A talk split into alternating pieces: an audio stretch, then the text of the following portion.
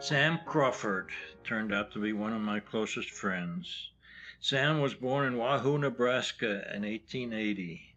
He was in the majors for 19 years from 1899, which I always find still amazing, to 1917, mostly with the Detroit Tigers, when he was one of baseball's outstanding power hitters. He led his league in home runs three times and still holds the all-time lifetime record for triples. He was elected to baseball's Hall of Fame in 1957. I talked to Sam in Baywood Park, California. He really lived, he had a home anyway, in Hollywood, California, because I went there to find Sam and he wasn't there. And his wife Mary said, "Well, Sam Sam lives here only in name. He never comes here except very rarely because he doesn't like all the people around in the big city. He doesn't like to stand on lines for anything." So Sam lives uh, north of here, and I asked her where he lived, and she wouldn't tell me. She said if she told me where he lived, he'd be mad at her because he didn't want people to know where he lived. He didn't want people bothering him. But anyway, she finally, after much cajoling, she said, "Well, if you go if you go north, it's about roughly halfway between here and San Francisco, and you can see the ocean." That's all she'd tell me. She she was even unhappy about saying that much. So I started out, drove north, and everywhere I drove after a certain distance, when I got close to the halfway mark to San Francisco, I would stopped at real estate offices and post offices. Those were the two places I felt maybe I'd find. Every once in a while, I picked up his trail. Somebody would say, "Oh, that's the ball player that was here. Remember? They'd say to somebody in the office, "That's the ball player was here, left that Hall of Fame card." Sam carried around a bunch of Hall of Fame cards with him, and it would have Sam's Hall of Fame plaque on it. And Sam would leave, so to speak, his calling card at different places and chit chat with people and say, I used to be a ball player and, and give them the card. So every once in a while, I'd encounter somebody who had one of Sam's cards and they say, Oh, well, he was here two weeks ago, or he was here a month ago, or he was here yesterday. So I kept trailing him. So finally, I almost gave up, and I was at Baywood Park sitting in my car thinking I better do a laundry. And uh, this tall, gaunt fellow passed by with a whole stack of books. And I just idly watched him. And he took them into a drugstore. It was one of these places where you trade used books, paperbacks. You take in a, you take out a bunch and you bring in a bunch and trade. And Sam was bringing back a bunch of paperbacks, and he was taking out another bunch but on the way he had some laundry with him and he stopped in the laundromat next door to the drugstore. So I had this laundry to do too, so I roused myself and uh, went into the laundromat and put my laundry in next to this guy's laundry. And I sat down and I had nothing to you might as well ask anybody I saw. I said, Do you know anybody around here named Sam Crawford? And he said, I sure do. He says, I ought to know him, being as it's me. That's how I met Sam Crawford. we spent a lot of time together. Sam was a very perceptive observer of the human condition. He was a voracious reader. He read everything, including philosophy and history. And, well, one reason he didn't like cities is that too many interferences with his reading. Sam was one of my favorite people of all time. We became very close friends. Sam was a self described nonconformist, and he and I hit it off perfectly. I can remember very well the, the first uh, electric lights in our town, in Wahoo. On the corner, on the street corner, they have one one little what they what they call incandescent light, just one loop of wire in the globe, you know, kind of a reddish thing. We us kids used to go down to the corner and see this, see the light come on, you know, at night. Yeah, that was a big deal. What did your father do? He was in the Civil War. He had a store, a general store, you know, just a little country store where they sold everything. I learned a trade there in Wahoo, the hard way. Oh. Cleaning cuspidors and washing windows and mopping the floor and then once in a while they let you lather somebody, you know, get them ready for the real barbers. And then sometime maybe there'd be a tramp come through once on the haircut or something, we'd get to practice on it. That's the way we learned in those days. Saturday was a big haircut Yeah, day. that a big, well, the farmers used to come in there Saturday nights, you know, with the hair on their shoulders and manure in their hair and hay seeds and, you know, you work all day Saturday and up to twelve o'clock Saturday night, standing on your feet around that chair. You've been in a long day. That's worse than being an umpire. Oh, Lord. Was baseball a very well known sport when you were growing up? Oh, yes, we had, there was a team, there's always a team in Wahoo. We made a trip overland with, in a wagon with a team of horses. We had three, four seats on there, and there was only about maybe 11 of us, 11, 12 of us. And we had a cook, and we had a stove, and a tent, and we just started out around Nebraska there. We challenged anybody, you know, it didn't make a difference. It's a baseball game. Yeah, a game, you know. One of the one of the boys had a he was a musician. He was a cornet player. When we'd come into town, you know, we'd get out that cornet, you know, and he'd sound off. Coming into town, you know, people would come around and look and see what's going on. Ball game going to be on. And you just had a ball ground, ball diamond out on the prairie somewhere. But we'd drive along the country roads, you know, if we come to a stream, well, we'd go swimming, we'd come to an apple orchard, or we'd get apples, or, you know, we'd sleep anywhere. Um, we lived on, they call it round steak. We used to get three pounds per quarter. And all he could cook was, was this round steak and gravy and bread. That's all we had. How long would you stay away from home at one time? Oh, we were out several weeks. Yeah. Yeah. What was the name of this team? Wahoo. Wahoo what? Just Wahoo, that's all. And you challenged anybody to a ball game. Yeah, anybody. Did you used to win most of those games? Well, uh, we done pretty well. Of course, it, it's pretty hard to win a game, you know. You go into a, an, a rival town and try to win a game, they have their own umpires, you know. you had to beat them to death to win, you know. Yeah, yeah, that was tough. How did you come up with Cincinnati? You started off, uh, I started in the Canadian League. yeah. 1899.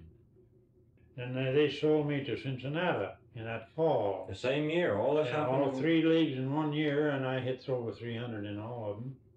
That was also your first year of organized baseball. Yeah, wasn't it? yeah. You made the majors the first year. I was only 19 then, you know. Of course, you're coming into a strange situation there, altogether different, you know. Did you break right into that lineup? Yeah. Didn't they get a little resentful? Well, uh, they wasn't any too friendly, you know. They didn't. Uh, they didn't ask you to come up and take batting practice or anything, you know. There was a little hostility there. I could notice that, all right. But Wasn't Dummy Hoy on that team too? great ball player, great outfielder. How did he communicate with his teammates? Well, he he could make a little uh, throaty noise, kind of a squawky little noise that he got out of his throat somewhere. I don't know how he got it. We were going after a fly ball. I could hear this little noise. I knew he was going to take it. You see. But he was the originator or the instigator of that umpire giving the sign, the ball or strike. You see, he's up to bat. He can't hear. He can't talk. So he'd get up to bat and he'd have to look around to the, the umpire. Go. Oh. You know, that's what started that. There was only one umpire in a big league game in those days. Yeah. One umpire. He's watching to see whether the man catches a ball or whether he fields a ball. And base runner cuts uh, third base by 15, 20 feet. You know, just cuts across. And the umpire didn't see it. What are you going to do? They used to tell a story about Tim Hurst. He was an old umpire. He was a tough character, Tim Hurst. He was wise to this deal where they cut. Well, he was umpiring one time, and somebody, uh, Jake Beckley, I think it was Jake Beckley, old Cincinnati first baseman. Jake come in there, you know, made a big slide in, you know, and got up, and Tim told him, out, you're out. And Then a big argument started, and cussing, you know, and all. What do you mean I'm out? He said, they didn't even make a play on me. He says, you big SB, he says, you got here too quick. He called him out. He said, you got here too quick. He knew he'd cut third, you know. That's the way he stopped it. yeah, you became an umpire too, didn't Yeah, you? I umpired in the Coast League. How'd you like being an umpire? Thankless job. Thankless job. Tough job. Bench over here, bench over here, and they're all watching you, you know, like a hawk trying to get something on you. It's a lonely, lonely thing. Those were those were rough and tough days, you know. In those days, things were different. What was different? The, everything was different. You didn't have the hotels. You didn't stay in the best hotels then. ball players in those days were, were considered pretty rough, you know. They had you go in a dining room in a good hotel, pretty as good as you could get. But they always shoved you way down in the corner somewhere, you know. There's the ball, comes the ball player down the corner. And they're down there and couldn't get any waiters, you know. Well, did you ever hear of Kid Elberfeld? Sure. with the Yankees up on the hilltop. Tough little guy too. Well, this Elber, he said, "I'll get you some waiters, fellas." And they had never those days. They had all tile floors, you know, little square tiles, you know. So he took one of the plates. He sailed it up in the air, you know, and it come down in a million pieces, you know, hit that cement tile floor, you know, spattered. He had four or five waiters around there in no time. but that's the kind of things that happen, you know, those things. They you they stand out in your memory, you know. So The ball players were pretty rough in those days. yes, they were rough. They was it's spiky, you know. In time that you went around those three bases, you've been somewhere because they were stepping on your feet and they were giving you the elbow, you know, and the hip, and you know, it was a tough trip around there. And men would play with injuries that they would not play with Yeah, today. you get spiked. Uh, spiking, they're talking about Cobb spiking. Uh, Cobb never spiked anybody. If they got in the way, their own, that's their own lookout. And those infielders are supposed to take care of themselves. If they got in the way and got nicked, why, they never said anything. They just take a chew the back out of their mouth and slap it on there and wrap a handkerchief around and go on. They didn't think anything of it. But now, if they get a little scratch, why, they take them to hospital. You didn't have the kind of clubhouse training facilities that they have today, did you? No, they got swirling baths and everything else. We had a trainer, but you know, he just rubbed you down. But then put some what they used to call go fast on you. Take a bottle of Vaseline and a bottle of Tabasco sauce. You know how hot that is, and mix the, that together. That's hot. They put that on you. And boy, you start sweating, and boy, you're on fire. Gee, yeah. What was your highest batting average? Three seventy-eight. 378. Mm-hmm. And I never come close to leading the league. Cobb and Jackson were hitting 400. You saw Jackson play a lot. Oh, yeah. He was a real good hitter. Oh, gee. He hit a ball harder, as hard as anybody ever hit a ball, I think. Even Babe Ruth. They claim that he hit one in the old polo ground. You've seen the polo Sure. ground. Double deck, double deck, and then the roof. He hit the old ball over the roof. Wow. You know, it's a pretty good wallop to hit it in the lower pavilion, and a little better to hit it upstairs. But he hit it clear over the roof Yeah.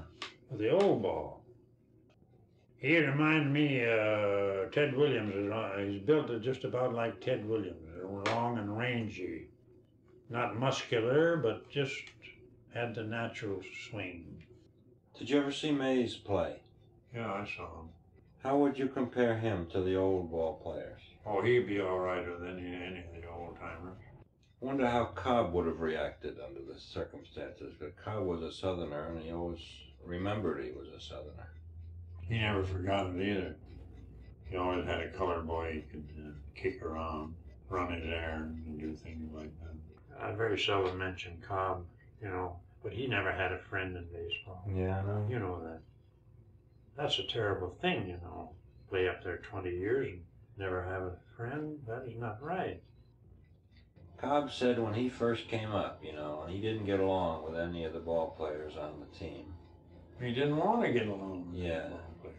He come up when we were damn Yankees, you know. He led that Atlantic League down there, I think down there in Augusta or somewhere down there. He was pretty cocky, you know. He said he was treated pretty rough. Yeah, but why?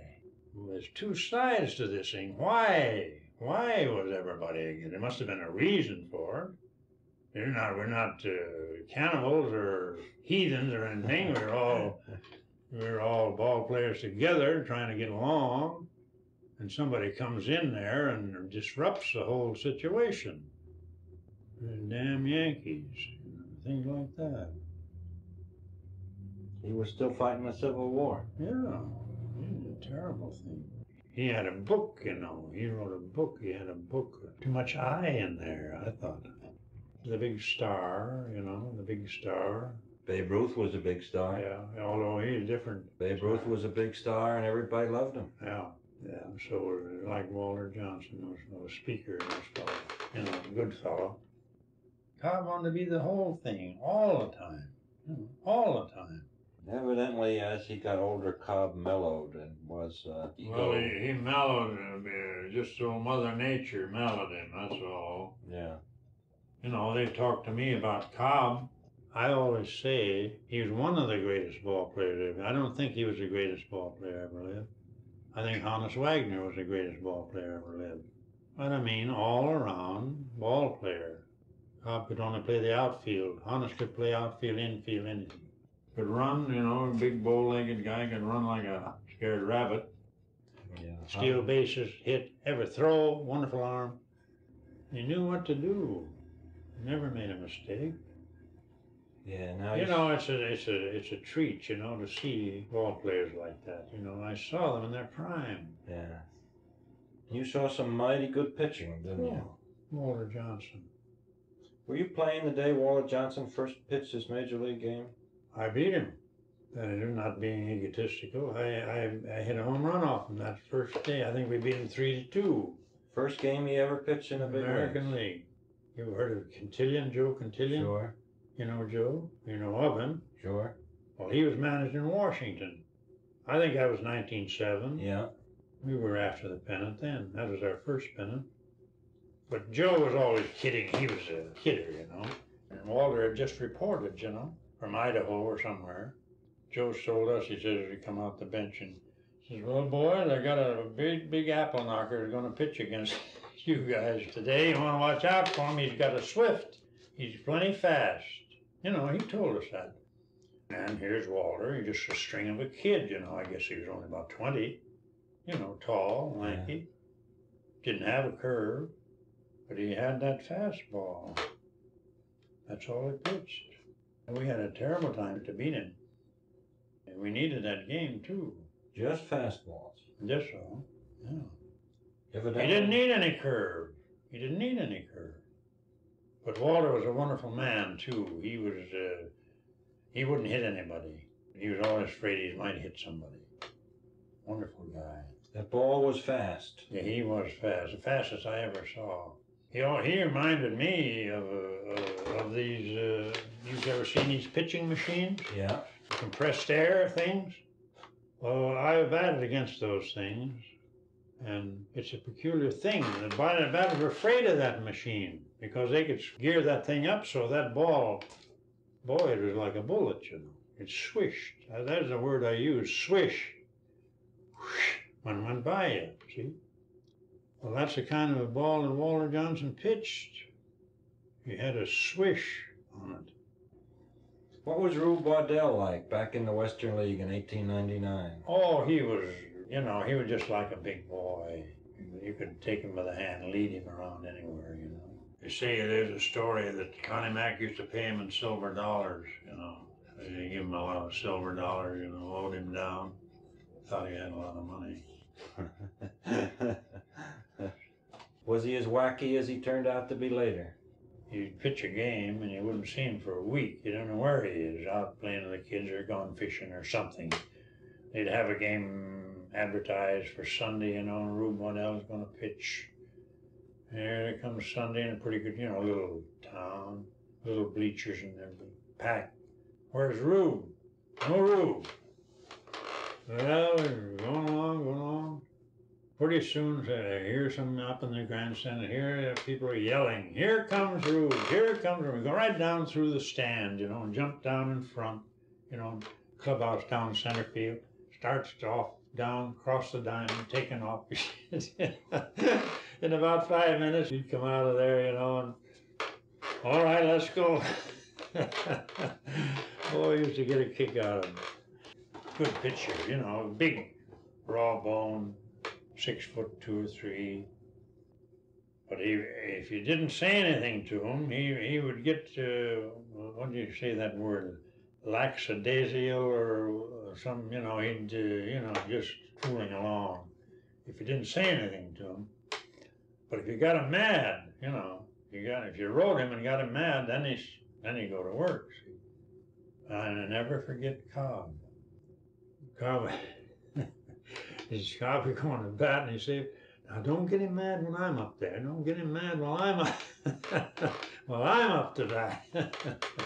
he was afraid Rube would get mad, you know. Well, we used to do everything to distract him, you know. Even Jennings, you know, manager. Yeah. Jennings, go Yes. to dime store and get uh, toys, rubber snakes, or Jack in the Box, you know, the flip jumped out, all stuff like that. And he'd go on a first base coaching line and he'd set them down, see on the grass. Hey, Rube, look. Rube look over and kind of grin. Do everything to distract him from his pitching. No, you wouldn't, you know, those things really happen, you know. Those things really happen. It's psychological, a lot in the mind. A lot of baseball's in the mind. isn't it? Yeah, yeah. Were you superstitious? Not too much, not too much. why- Only thing is, uh, I wouldn't walk under a ladder, that's all. What about on the ball field? No, not so much. I've seen a lot of them st- superstitious. Even butterflies flying across the field. The big red butterfly, you've seen those. Sure. call them monarchs. Or a white butterfly, you've seen white butterflies. They mean something. A red one meant something and a white one meant something. And the manager would look out and he'd say, boy, oh boy, oh boy, there goes a red one. You know, things like that. They believed that stuff. You know, really believed it. So named Bill Armour used to manage Cleveland. Very superstitious, you know. The bats, we used to lay the bats out, you know. If the one was laid a little bit crooked, you know, he'd holler at the bat boy, hey, take that hickey out of there, you know. He'd go nuts if he saw a cross-eyed boy. Really? Oh, Jesus. We used to try to find a cross-eyed boy for a bat boy. I said, gee, there's our bat boy. we didn't give a damn, you know. Bill, Bill look, look at him. Oh, God, he'd have an expression on you think he's going to die. Get rid of him. Get rid of him. Leave him stay here, but I don't want keep him out. Keep him out of my sight. I don't want to see him. yeah. Oh boy, what a superstitious guy. Gee. And we'd laugh, you know, we'd you know, get a kick out of that if we could just find a cross-eyed bad boy. oh boy. We had a lot of fun. How'd you feel when after, you know, you figure from 1899 to 1921, you were playing every season, right? 23 years. How did it feel in 1922 when you don't go to spring training, when you're not going to go out there and play? Well, it just, it's, you know, you don't feel any too good about it, of course. You see the parades, you know, and all that, you, you kind of get a lump in your throat, you know.